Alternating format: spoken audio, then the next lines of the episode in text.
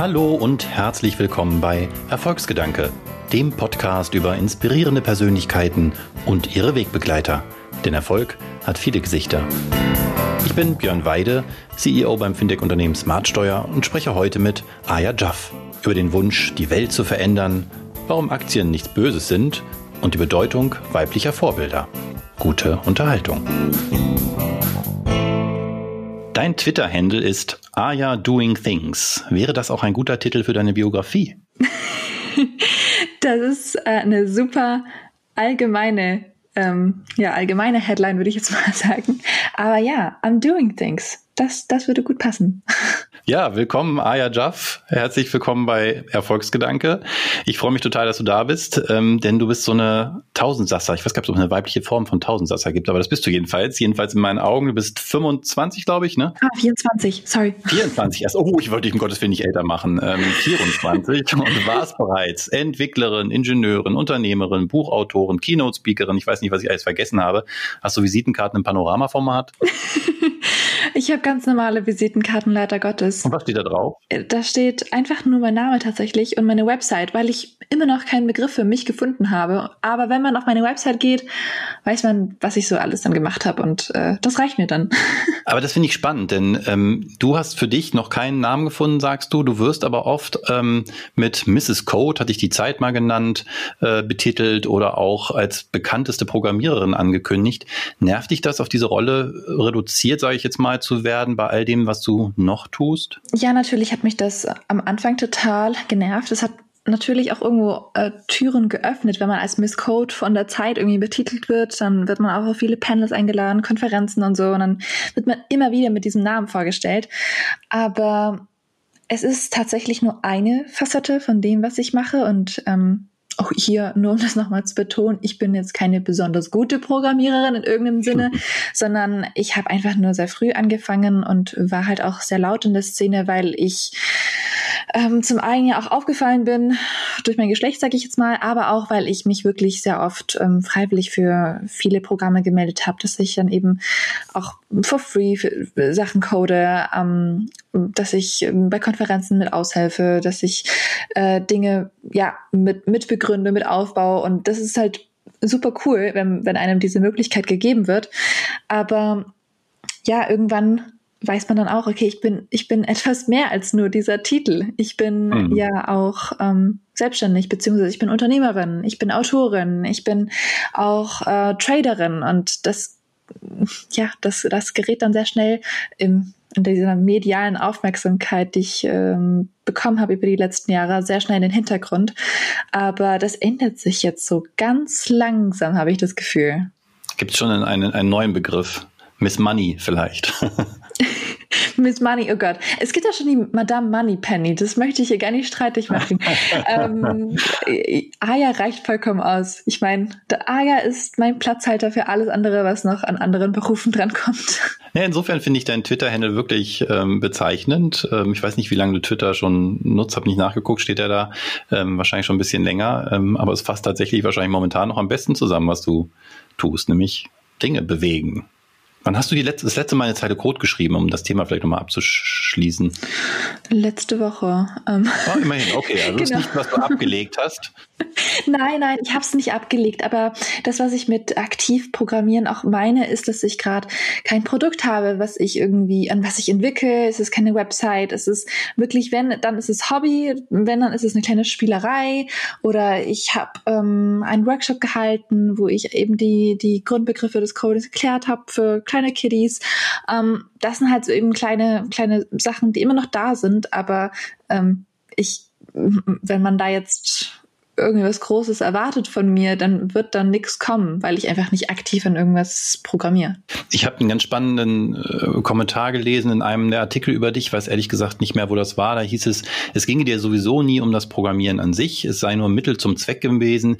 Instrument zur Selbstermächtigung war ähm, äh, die Bezeichnung dort. Jetzt finde ich das Wort der Selbstermächtigung aus historischen Gründen etwas schwierig, aber ähm, mhm. wir sagen bei uns selber, bei dem Produkt, das wir bauen, dass wir viel an Selbstwirksamkeit glauben, also einfach an die Überzeugung, Überzeugung, dass man wichtige Dinge selbst in die Hand nehmen sollte und es eben auch kann, gerade heute, weil viel Wissen in Form von Tutorials, Tools da draußen da ist, äh, der Zugang zu vielen, früher vielleicht auch komplexen Dingen viel, viel einfacher geworden ist. Trifft es das ganz gut? Ist das der eigentliche Treiber von dem, was du tust und warum du es tust? Ja, pretty much. Das ist ganz gut zusammengefasst. Vielen Dank. Ähm, für mich ist Programmieren nicht etwas gewesen, was ich jetzt so super, super gerne gemacht habe oder oh, ich, ich brenne fürs Programmieren, wie manch anderer, der jetzt irgendwie vielleicht in der Szene ähm, herumtanzt. Aber für mich war das einfach nur Mittel zum Zweck. Und ich habe eben mit 15 die meisten, also meine meisten Ideen ähm, waren technischer Natur. Und mhm. ich bin immer wieder an diese Grenze gestoßen. Boah, was machst du denn jetzt? Jetzt ist es wieder irgendwie so eine App, die du gründen möchtest oder die du ins Leben rufen möchtest. Und du kannst es nicht. Du kannst nicht programmieren. Und ähm, da war für mich der Schritt eben nah, dass ich sage, okay, ich bring mir das jetzt einfach mal selbst bei und mal schauen, wie weit ich komme. Ich meine, es ist, es, also ich habe es verwendet wie Stift und Papier, das Programmieren. es war, also ich weiß nicht, wie leidenschaftlich du über deinen Kugelschreiber oder deinen Stift bist oder dein Papier, was du benutzt, aber ähm, ich, ich bin da relativ leidenschaftslos. Wenn es, wenn es hilft, meinen mein Traum umzusetzen, die Idee festzuhalten, dann nehme ich das zur Hand und ähm, wenn nicht, dann, dann ja, schenke ich dem keine Beachtung mehr so. Das finde ich eine ganz spannende Definition, ähm, weil sie ganz gut zu dem Begriff vielleicht der Digital Literacy passt, der in letzter Zeit so ein bisschen kursiert, also dem Wunsch ähm, im, im Kanon der Bildung eben auch digitale Tools eben zu verankern. Das hat eine bisschen andere Konnotation als das, was auch oft noch gefordert wird, nämlich Programmieren zum Schulfach zu machen. Einfach zu sagen, na, es geht gar nicht darum, Programmierer auszubilden, sondern einfach die Werkzeuge, die heute existieren, zumindest so weit bekannt zu machen, dass äh, Schüler wissen, dass es die gibt und sie im Zweifel beherrschen können, ohne jetzt selbst unbedingt Programmierer werden zu wollen. Genau. Du gehst aber noch weiter. Du hast irgendwann mal gesagt, nee, ich will gar nicht, dass Programmieren zum Schulfach wird. Das, da bin ich bei dir, habe ich sogar mal einen Artikel zugeschrieben. Das, das spielt ja aber gar keine Rolle. Deine Begründung fand ich aber bemerkenswert, denn du hast gesagt, wenn wir dieses wichtige Thema, also ich paraphrasiere, als Schulfach anbieten, dann treiben wir den Jugendlichen nur den Spaß an der Sache aus. Du hast also offensichtlich keine besonders gute Erfahrung mit Schule gemacht, höre ich daraus. Ja, ich habe da auch ein paar Mails bekommen von, ähm, ich, ich nenne es so Bildungsforscher und Lehrer, die dann ganz entrüstet waren. Frau Duff, wie können Sie sowas öffentlich sagen? Und ich, ich bin ganz ehrlich, ich bin, ich, ich bin ja in, in vielerlei Hinsicht ähm, darin investiert, Leuten beizubringen, äh, zu coden. Das ist, ist ja vollkommen ähm, so, äh, das ist ja ein toller Fokus, den ich gerade, sage ich jetzt mal, habe, weil, weil ich viele Leute mit auf diese Welle mitnehmen möchte, aber eben nicht über den Weg Schule. Man sieht ja auch in deiner Biografie, wie viel du jetzt ähm, nach der Schule quasi an verschiedenen Dingen lernst. Ähm, war einfach Schule nicht die richtige Form der, der Wissensvermittlung oder sagen wir lieber der Wissenserschließung? Wie, wie lernst du am besten? neue Dinge? Gute Frage. Ich habe jetzt natürlich nicht nur schlechte Lehrer gehabt. Das möchte ich gar nicht sagen. Für mich war es irgendwann halt die Hilfe zur Selbsthilfe. Ich glaube, das kennt jeder Schüler, wo man dann einfach anfängt zu googeln und einfach YouTube-Videos zu schauen auf gut, äh, auf gut Glück und ich weiß nicht, Simple Club, ähm, Mathe bei Daniel Jung. Das sind so diese typischen Videos, die einem helfen, die Sachen zu verstehen, die der Lehrer eben nicht hinbekommen hat. Und ähm, ja, und irgendwann war es für mich auch das beim Programmieren der Fall, dass ich dann auf Webseiten wie Code.org gegangen bin oder auf Team Treehouse oder Coursera und da halt eben die ersten Online-Kurse gemacht habe, weil ich dann ja, gesehen habe, oh, how to build an app in 30 days. Jetzt äh, bin ich dir vielleicht eine Erfahrung voraus, nämlich die Kinder zu haben und das in Zeiten von Corona, wo wir leider als Eltern, glaube ich, äh, landesweit die Erfahrung machen, dass wir da echt in der Bildungspolitik, was so den Einsatz digitaler Technologien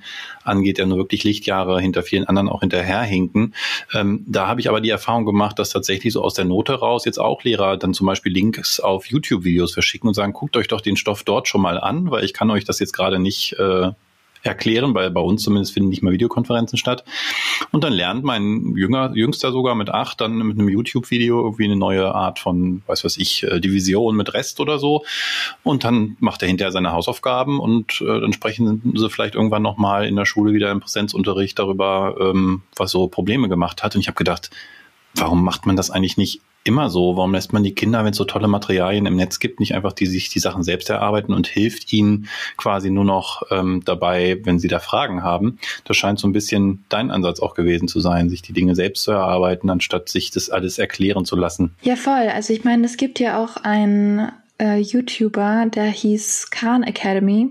Mhm. Uh, und ähm, der hat ja auch für diese Flip Classroom Ansätze eben sehr stark geworben und meinte, wir sollten die Kinder auch einfach mal die Grundlagen äh, zu Hause durch YouTube und Co. Ähm, lernen lassen und dann kommen die aber und machen dann die richtig schwierigen Aufgaben mit uns zusammen, anstatt andersrum, anstatt dass die Hausaufgaben dann die fortgeschrittenen Aufgaben sind.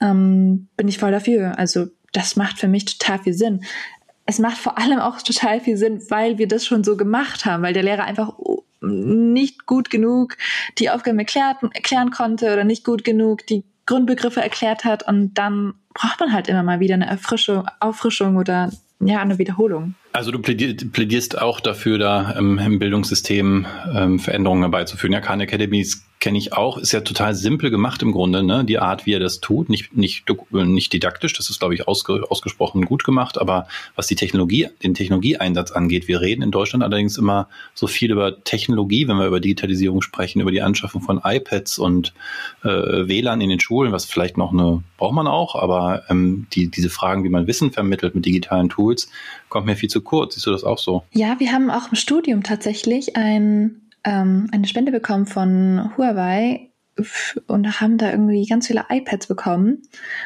Und das fanden wir alle erstmal ganz cool, bis wir dann auf diese, an, an diese Grenzen gestoßen sind, weil unsere Lehrerin nicht wusste, wie sie das jetzt genau in den Unterricht mit reinbringen soll. Und irgendwann haben wir dann nur noch Quizfragen irgendwie über das iPad alle gemeinsam gelöst. Und irgendwann war uns das kollektiv zu dumm und wir haben es einfach komplett gelassen und sind dann wieder zu Tafel und Kreide. Ähm, also wir haben, wir haben wirklich ähm, ganz viele, ähm, ja, ganz viele Emotionen mit dieser iPad-Einführung und so ganz offensichtlich lag es dann nicht an den Geräten, die hattet ihr, aber. Ja, genau, das, das wollte ich halt eben sagen. Also wir, wir wussten alle nicht, wie wir damit umgehen sollten. Also ich auch nicht. Und das ist es halt eben so. Wenn, wenn ich auch nicht genau weiß, wie man jetzt das iPad erfolgreich in den Unterricht einsetzt. So, wer soll es denn wissen, wenn es uns nicht ja. beigebracht wird in irgendeiner Weise oder wenn da nicht schon ein Konzept dahinter ist?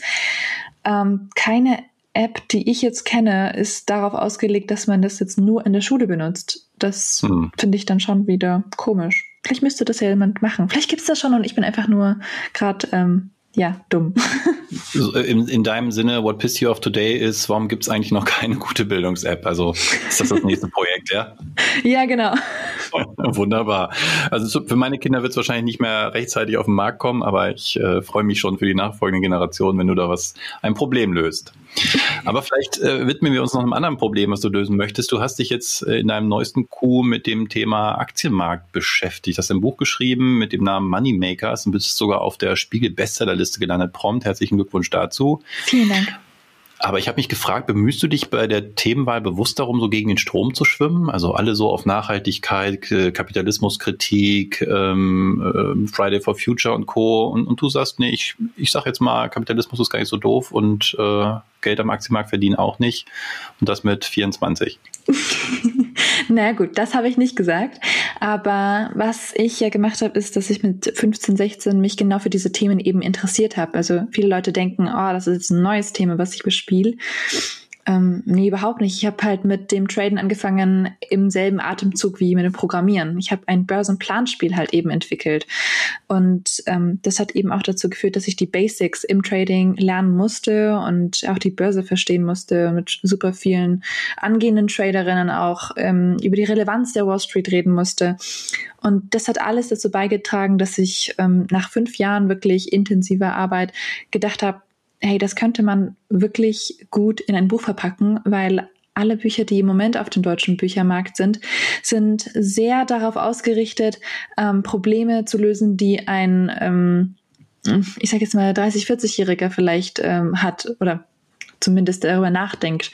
Also sowas wie, wie, ähm, wie mit Rentenlücke oder Altersvorsorge oder ähm, ich weiß nicht, Investitionen wie ETF-Sparpläne und so.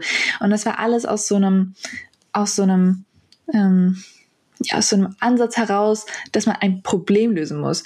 Und keins der Bücher war aber wirklich irgendwie so geschrieben, dass es auch aus Leidenschaft passieren kann. Und ich wollte eben diesen Ansatz ein bisschen aufzeigen, ähm, weil, weil der für mich sehr wichtig war. Ich hätte nämlich, als ich 15, 16 ähm, ge also gewesen bin, wäre ich nicht äh, ja, zu Thalia gegangen und hätte jetzt ein Buch genommen, was, die, was mir erklärt, wie ich die Rentenlücke schließen kann mit mhm. Aktien. Mhm. Hätte ich nicht gemacht. Aber ich hätte vielleicht ein Buch genommen, ähm, wo Hip-Hop-Zitate drin sind, wo mir die Popkultur witzig erklärt wird, wo mir erklärt wird, wieso, ähm, inwiefern Kanye West, Adidas ähm, die Aktienkurse beeinflussen, wieso Kylie Jenner ähm, auch als Investorin gesehen werden kann. Ähm, und, und mir diese Welt einfach so ein bisschen mehr in meiner Sprache erklärt wird und einfach und nicht einschüchternd und dass ich dann trotzdem das Gefühl habe, hey, ich, ich kann Teil der Diskussion sein und Teil dieser Debatte, ähm, ohne jetzt auch gleich irgendwie zu diesem Wolf of Wall Street zu werden, also zu diesem Jordan Belfort, der dann super ja, ich sage jetzt mal, ähm, ja, diese, diese, dieses Übel die dunkle Seite der Macht. Genau, die dunkle Seite der Macht. Aber ja, ich meine, auch im Buch habe ich ähm, am Anfang sehr, sehr viel Kapitalismuskritik geäußert, ähm, habe gesagt, der Kapitalismus hat auch seine schlechten Seiten und ähm, Finanzkrise haben wir das ganz deutlich gesehen. Ich möchte nichts heilig sprechen, das darf nicht nochmal passieren. Wall Street müsste besser reguliert werden. Milliardäre, das, da würden wir jetzt wieder viele, ja, ähm, entgegenstimmen. Ich finde, Milliardäre dürfte es gar nicht geben auf der Welt. Es dürfte niemand so reich werden ähm, können. Und ich habe auch erklärt, dass wenn Sie dieses Buch in der Hand haben mit der Absicht, super reich zu werden, sollten Sie es weglegen.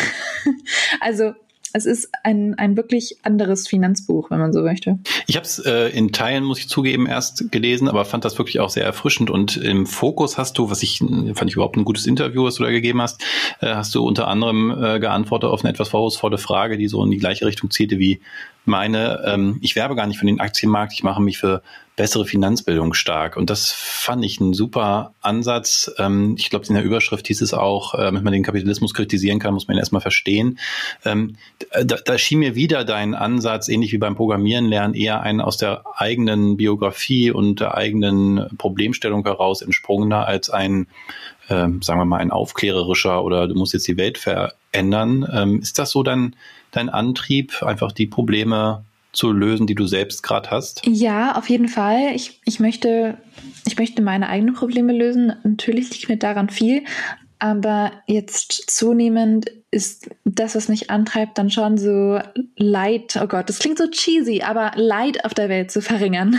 Ähm, und, und eine Sache, worüber ich einfach immer wieder super leidenschaftlich bin, ist einfach diese, diese große, große Hürde, die Leute verspüren, wenn es um das Thema Geld geht und wie ausgeschlossen sie sich fühlen, wenn es um das Thema Investition geht, weil sie einfach sofort denken, mm, da kann ich nicht mitreden, ich bin nicht reich genug, ich bin nicht schlau genug, ich kann nicht gut genug Mathe, ich kann nicht gut genug, ähm, also jetzt auch im Tech-Bereich, ich kann nicht genug Informatik, ich kann nicht genug das, das, das, das. Und sie zählen dann sehr schnell einfach wieder auf, was sie nicht können, aber vergessen dabei, wie wenig man braucht, um etwas ja, aufzubauen, um etwas ähm, für sich auch zu verändern. Und daran liegt mir viel, dass ich den Leuten zeigen kann, wie viel Macht sie eigentlich haben. Würde man dir Unrecht tun, wenn man sagt, dahinter steckt schon so ein bisschen auch dieser äh, Glaube, hört halt auf zu meckern, sondern nehmt halt erstmal selber euer Glück in die Hand, anstatt es mal nur auf die Umstände zu schieben? Nee, ich glaube schon wirklich daran, dass Glück eine große Portion äh, im ganzen Erfolgsfaktor, ähm,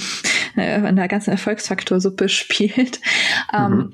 aber äh, also ich, ich glaube daran, dass äh, manche Situationen manchmal besser sind, als man denkt äh, und man einfach nur für bestimmte Dinge sensibilisiert werden muss.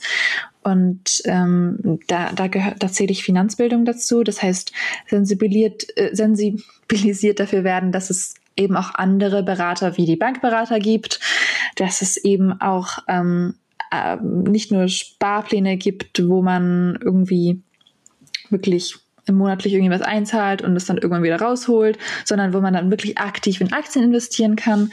Also sowas finde ich dann wieder voll okay, wenn man sagt, da kannst du dich echt aktiv drum bemühen, dass du das einfach verstehst.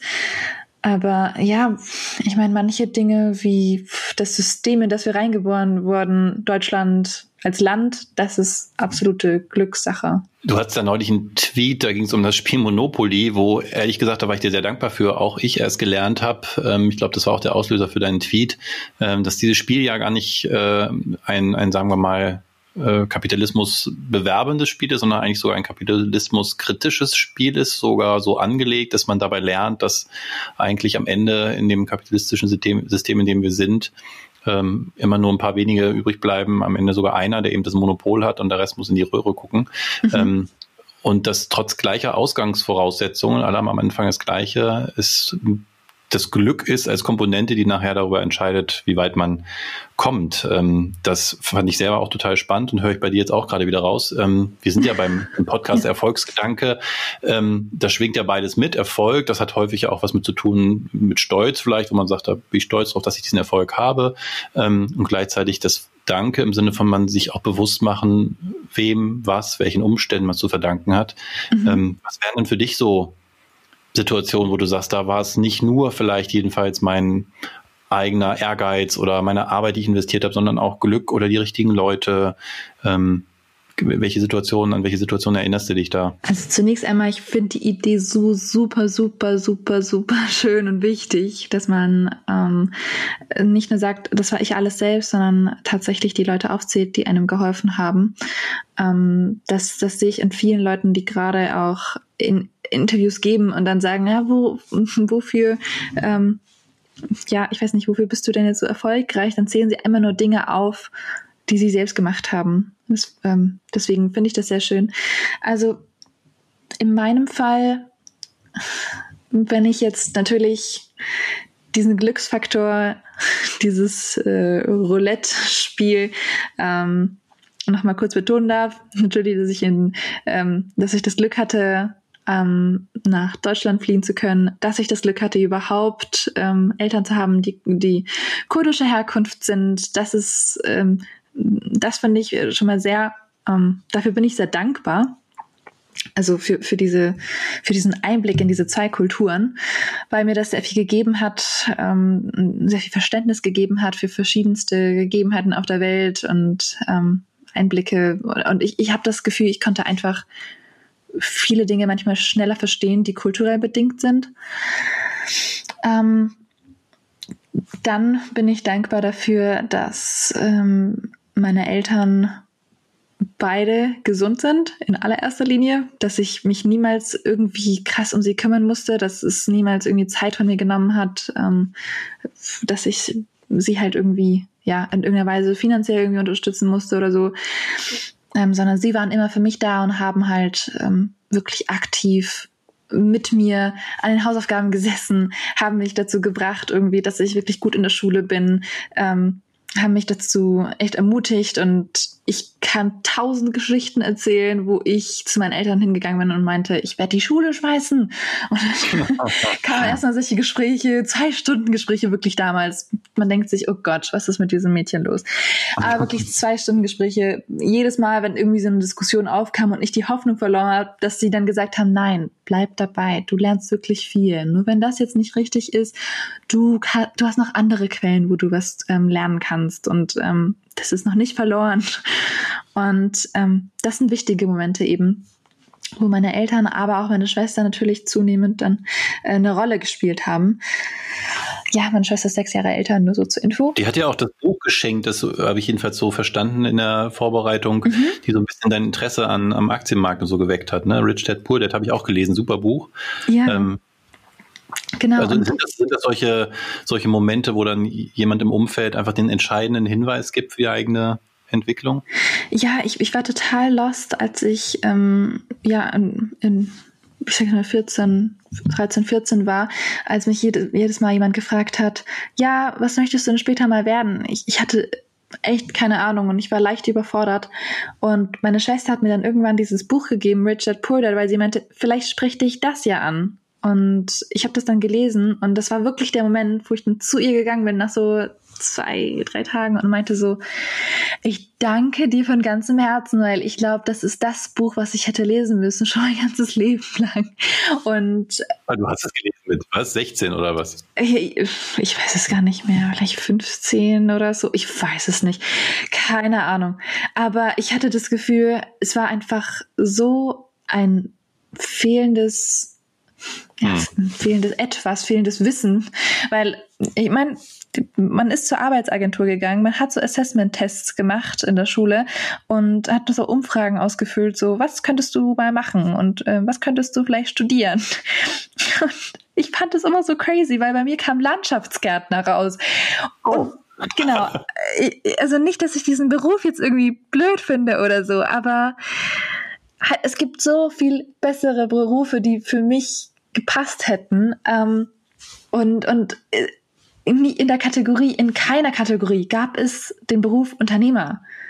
Und das finde hm. ich dann schon super strange und super komisch, weil wenn, wenn man jemandem sagt, ich bin Unternehmer, kann sich erstmal jemand nicht so viel vorstellen, weil du könntest in jeder Branche unterwegs sein. Du könntest in jeder Funktion unterwegs sein. Du könntest allerlei Produkte, Dienstleistungen anbieten. Und allein die Tatsache, dass es so offen ist, diese, diese Berufsbezeichnung, das hat mir total viel Hoffnung gegeben. Nachdem ich Rich Dad Poor Dad gelesen habe, ging es ja darum, dass man quasi so ein bisschen unternehmerisch ähm, denken lernt. Und ähm, habe ich dann die Welt ganz anders, mit ganz anderen Augen gesehen. Nicht mehr in so verschiedene Themenbereiche einkategorisiert, sondern ich habe dann irgendwann nur noch Probleme gesehen. Probleme, die ich einfach ja, lösen wollte.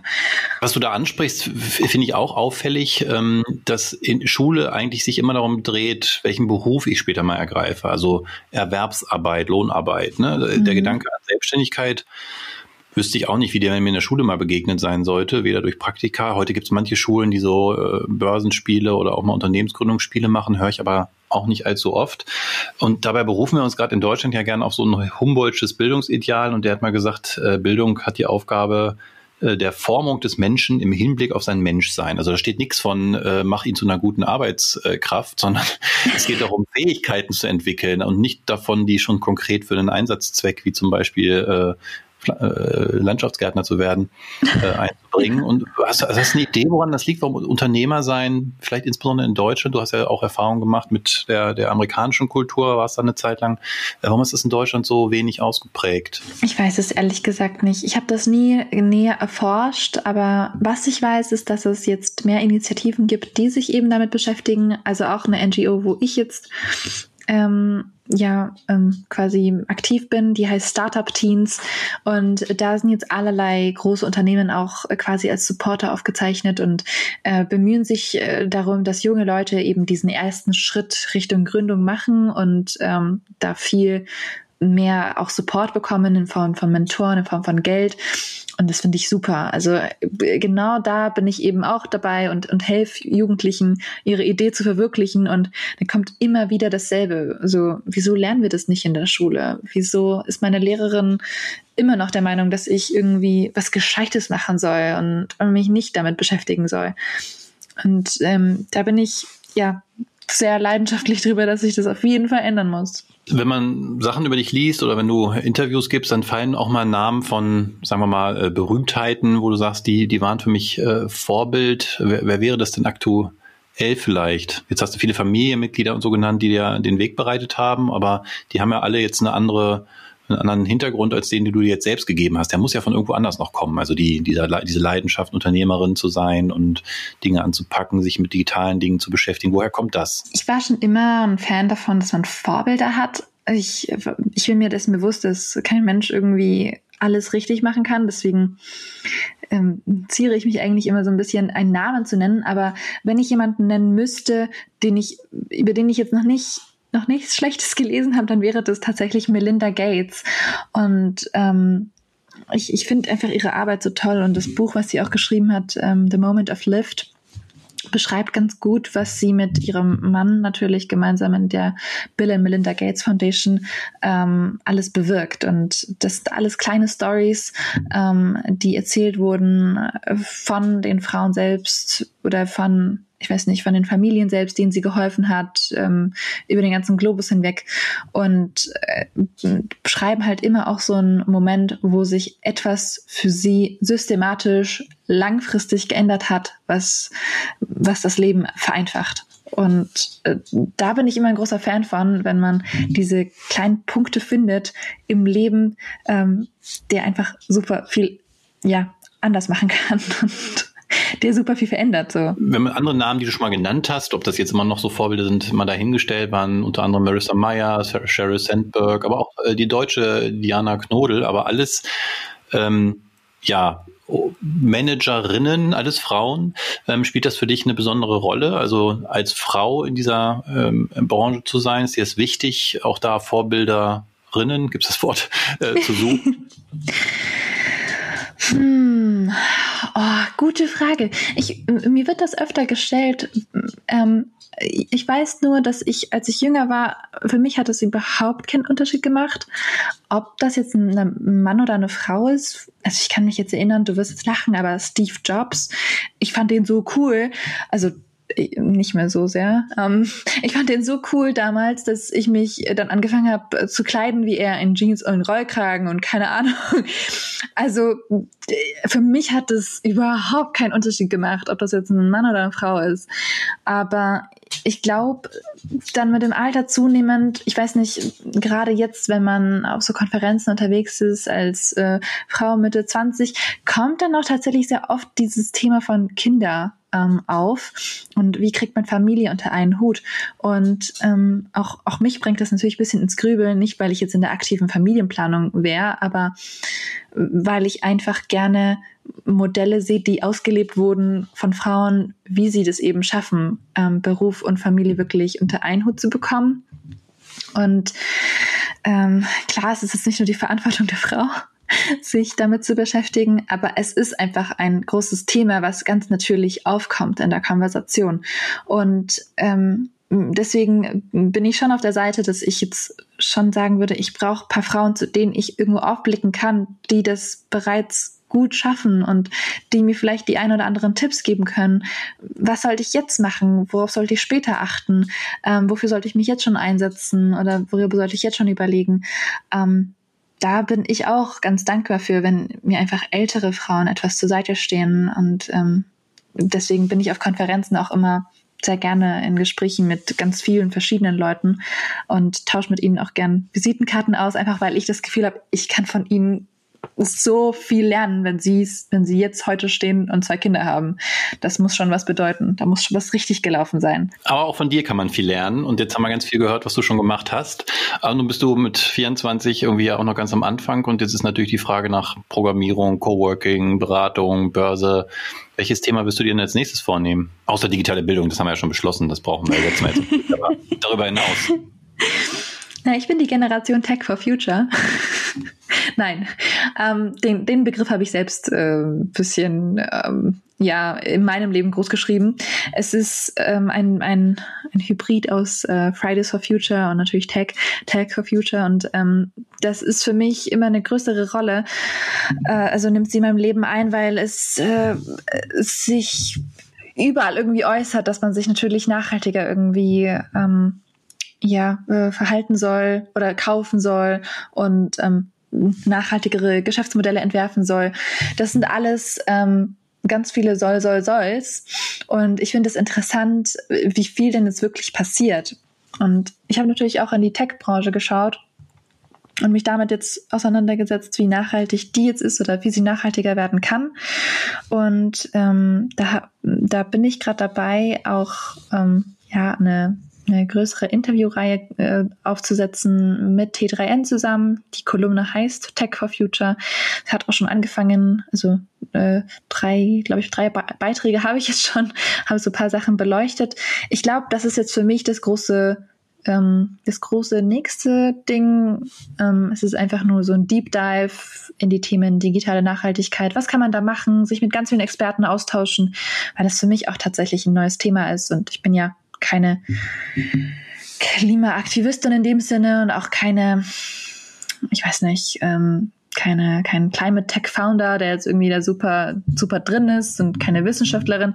Deswegen erstmal das nötige Grundwissen aneignen und ähm, dann schauen, ob man, ob man da wirklich was, was machen kann. Dann sind wir alle miteinander. Ich vor allen Dingen äh, sehr gespannt, was da noch alles kommt. Lesen fleißig deine Kolumne, kaufen dein Buch natürlich und freuen uns darauf, dass wir vielleicht in absehbarer Zeit mal Folge 2 mit dir drehen und gucken, was du dann angestellt hast, äh, wie du die Welt verbessert hast. Ich freue mich drauf. Vielen Dank, Aya, dass du dabei warst äh, heute hier im Podcast. Vielen Dank dir, Björn. Hat Spaß gemacht. Mir auch.